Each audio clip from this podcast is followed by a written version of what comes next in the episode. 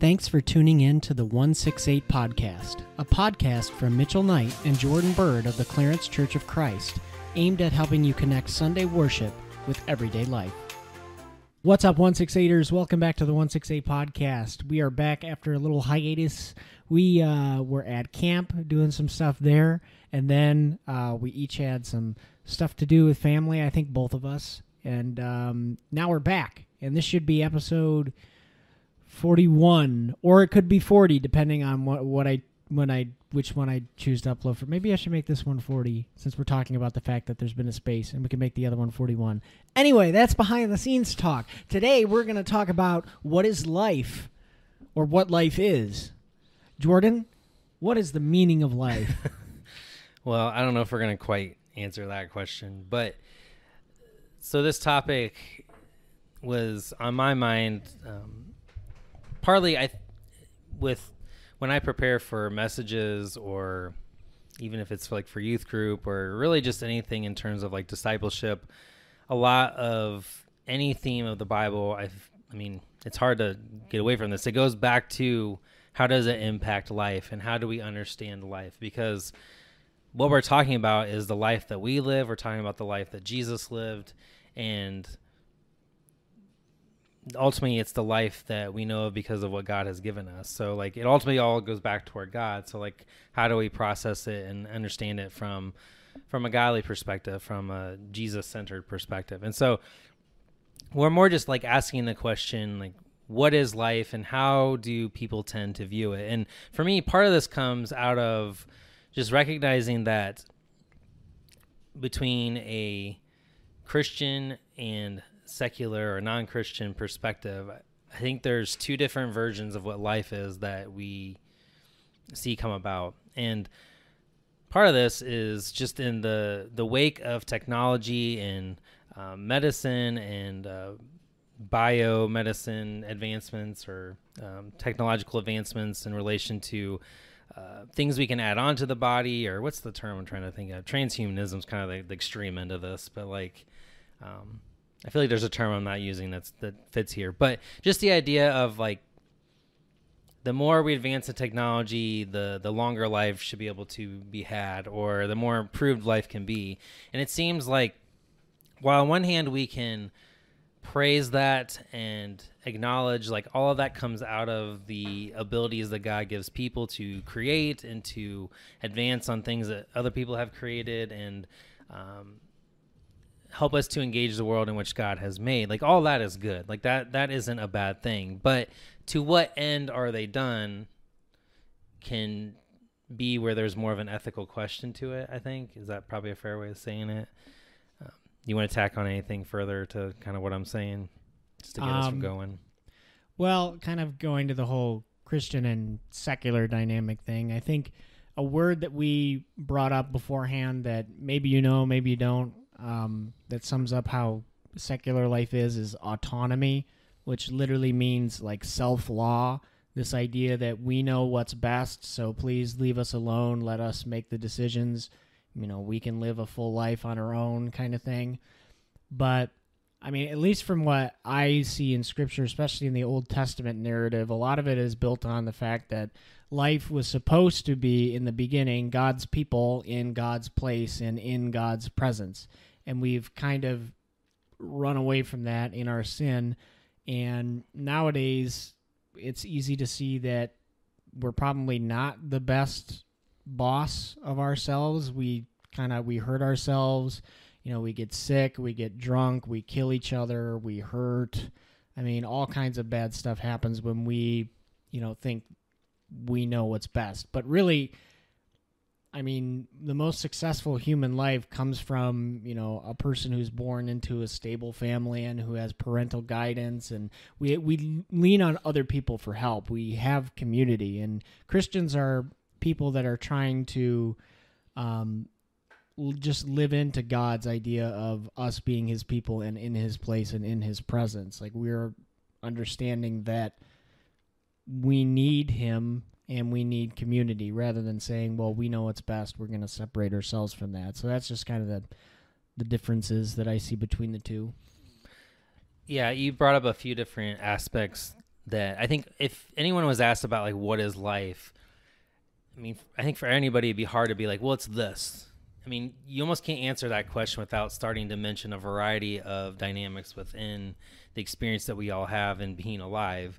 I mean, you already touched on some of those, right? Like social dynamics, um, just the world in which we live in. Like, I mean, is is living just being aware, or is it having like social interaction? Is it being able to have uh, intimacy to, with another person? Is it a, is it the ability to feel emotions? Like all those things start to factor into how we understand what life is.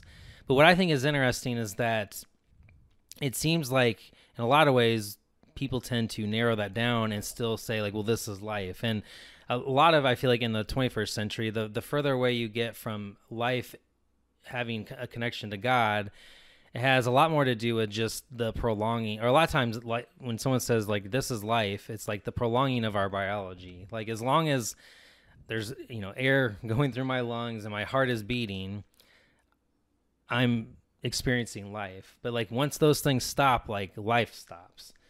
And so I think we all would say like, no, there's more to life than that. But yet at the same time, when it gets down to like what we think are the things that are important, it's like, well, no, I gotta prolong my biology. Like, and a lot of times we're willing to cut off some of these other dynamics in order to prolong that part of us, as if like it's somehow elevated above the others. Like is it a, is it more important or is it like they all interconnect to each other and i think as you look through scripture you see that they all are interconnected it's hard to break them all apart when you look at the life of jesus you see all these dynamics connected together. He has a bodily life but he also has a social life. He has an emotional life. Like all these things encapsulate the the wholeness of the life that we see jesus have. And scripturally jesus represents the fullness of what human life looks like, the fullness of what the image of God looks like in, in a human. And so, as much as we have broken away from that, Jesus is the model or the way in which we get to re engage with the life that God originally gave us or intended for us, if you will. And, and I more noticed this, especially. Um, I think at the beginning of all the COVID stuff, this this stood out to me that like when it came to uh, evaluating what to do with COVID, I thought it very odd that most of the things that were addressed had to do with purely biological things. Like, well, we got to protect everybody's like bodily health. But apparently that can happen at the expense of all the other things that we consider yeah. part of life. I mean, tons of people committed suicide because their mental health suffered in isolation. Like, I mean, that's part of the sacrifice of it. It's like when you prioritize just one aspect of human life, there can be detriments. Yeah, and and by no means am I saying like the bodily part of someone's life doesn't matter. That's not at all what I'm saying. I'm just noting that we lived through a period of time where it seems like one was elevated above the other. And and maybe now it seems like more collectively there's an acknowledgement that well, they, they probably need to be more in tandem at, at best or something along those lines. And but but that that assumption was already there in a lot of other ways already.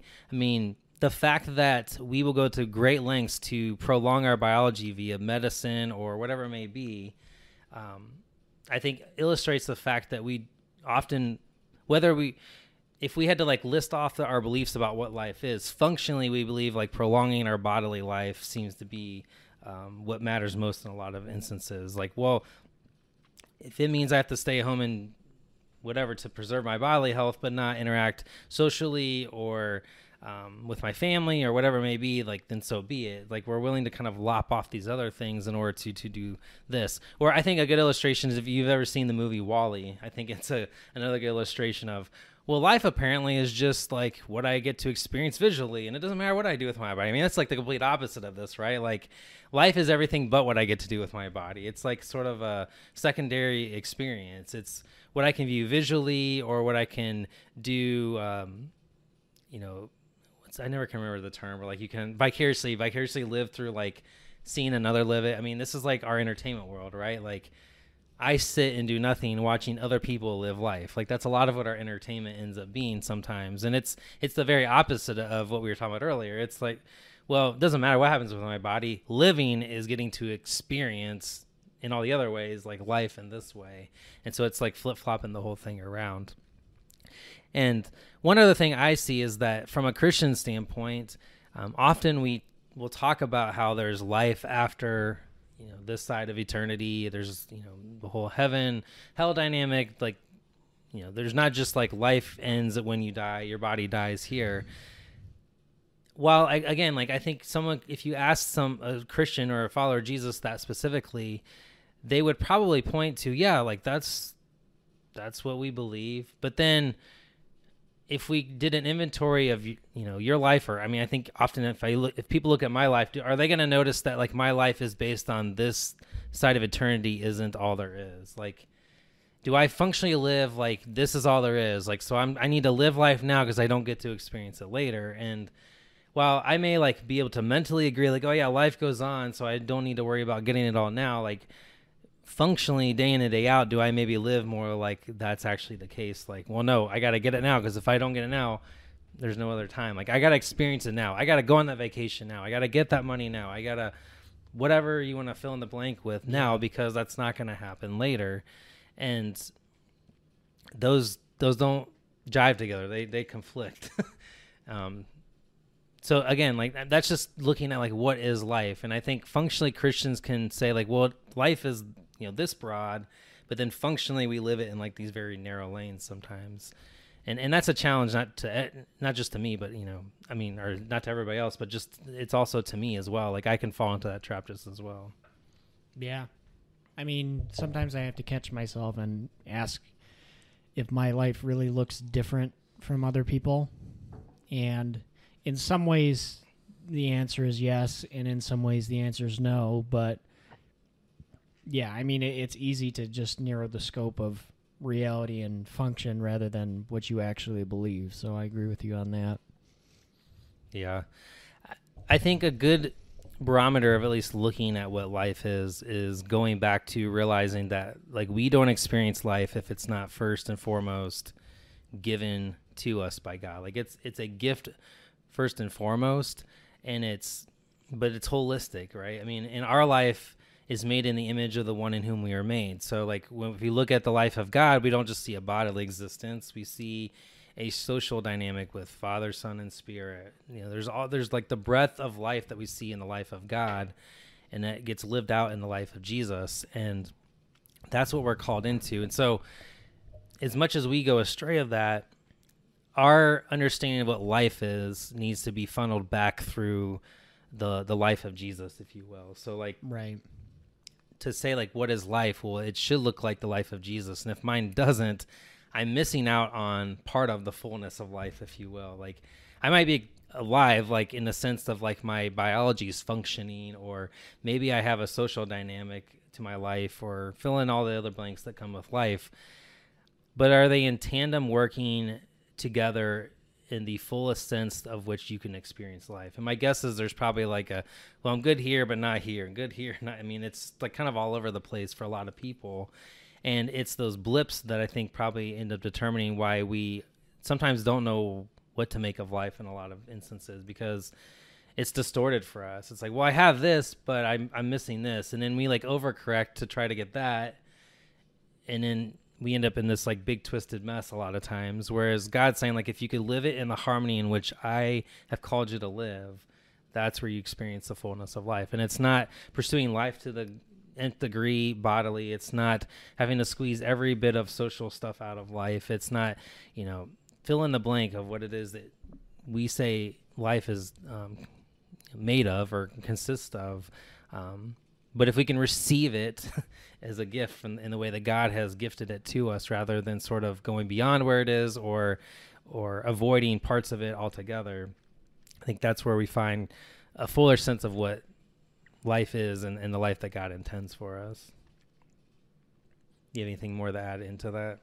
Yeah, I mean, it just kind of goes back to something I said earlier with if we were the best at decision making and we knew what was best for us, we wouldn't need parents to raise us. We wouldn't need teachers to teach us. We wouldn't have anyone guiding us throughout our lives. So, I mean, it, it goes back to this need of we need someone to teach us what a full life looks like. And Christians believe that the best example of that is Jesus. And I think, I, I think he is. And um, that's who we model ourselves after, and he is the teacher of what the fullness of reality of bodily and heavenly life looks like. So, Yeah, I'm just thinking kind of about some of the stuff we've talked about already. Like one image that comes to my mind is my kids are are young, but they're all they're getting into just experiencing things in the world and like they're all about like trying to understand like what a seed is and how a plant comes from that and on one hand you can easily very easily often get a seed to sprout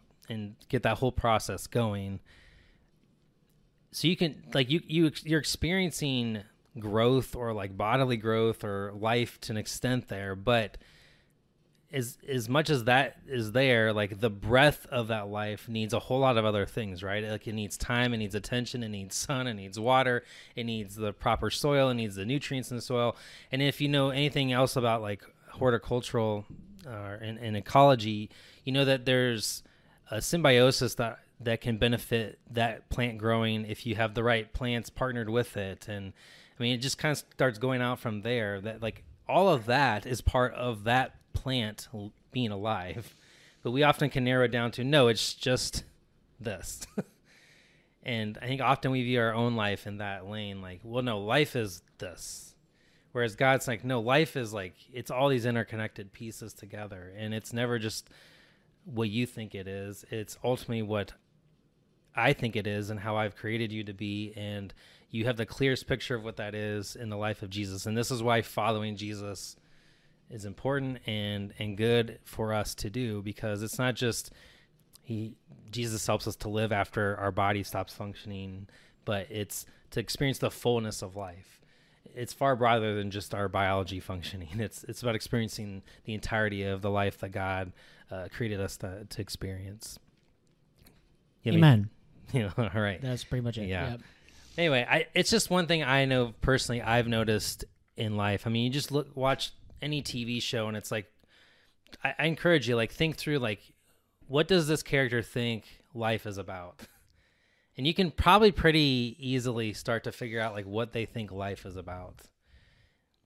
A lot of times it could be money or success or fame or whatever. And a lot of times we can maybe trivialize, trivialize those things but then flip the question around to yourself or you know for me to ask like what is it that i functionally think life is like what are the things i put time and effort and my commitments to um, that's probably a good barometer of what we think life consists of because we those are the things that matter to us. And but ultimately like life is a lot broader than just our narrow view of life or how the world works i guess. So hopefully that was encouraging to you just to think about like that facet and and how it connects to following Jesus. And it can be kind of a I guess more philosophical uh, exercise but I think functionally we we wrestle with this question whether we're like waking up each day asking to ourselves but we're making decisions and doing things in the world based off of our perception of what we think life is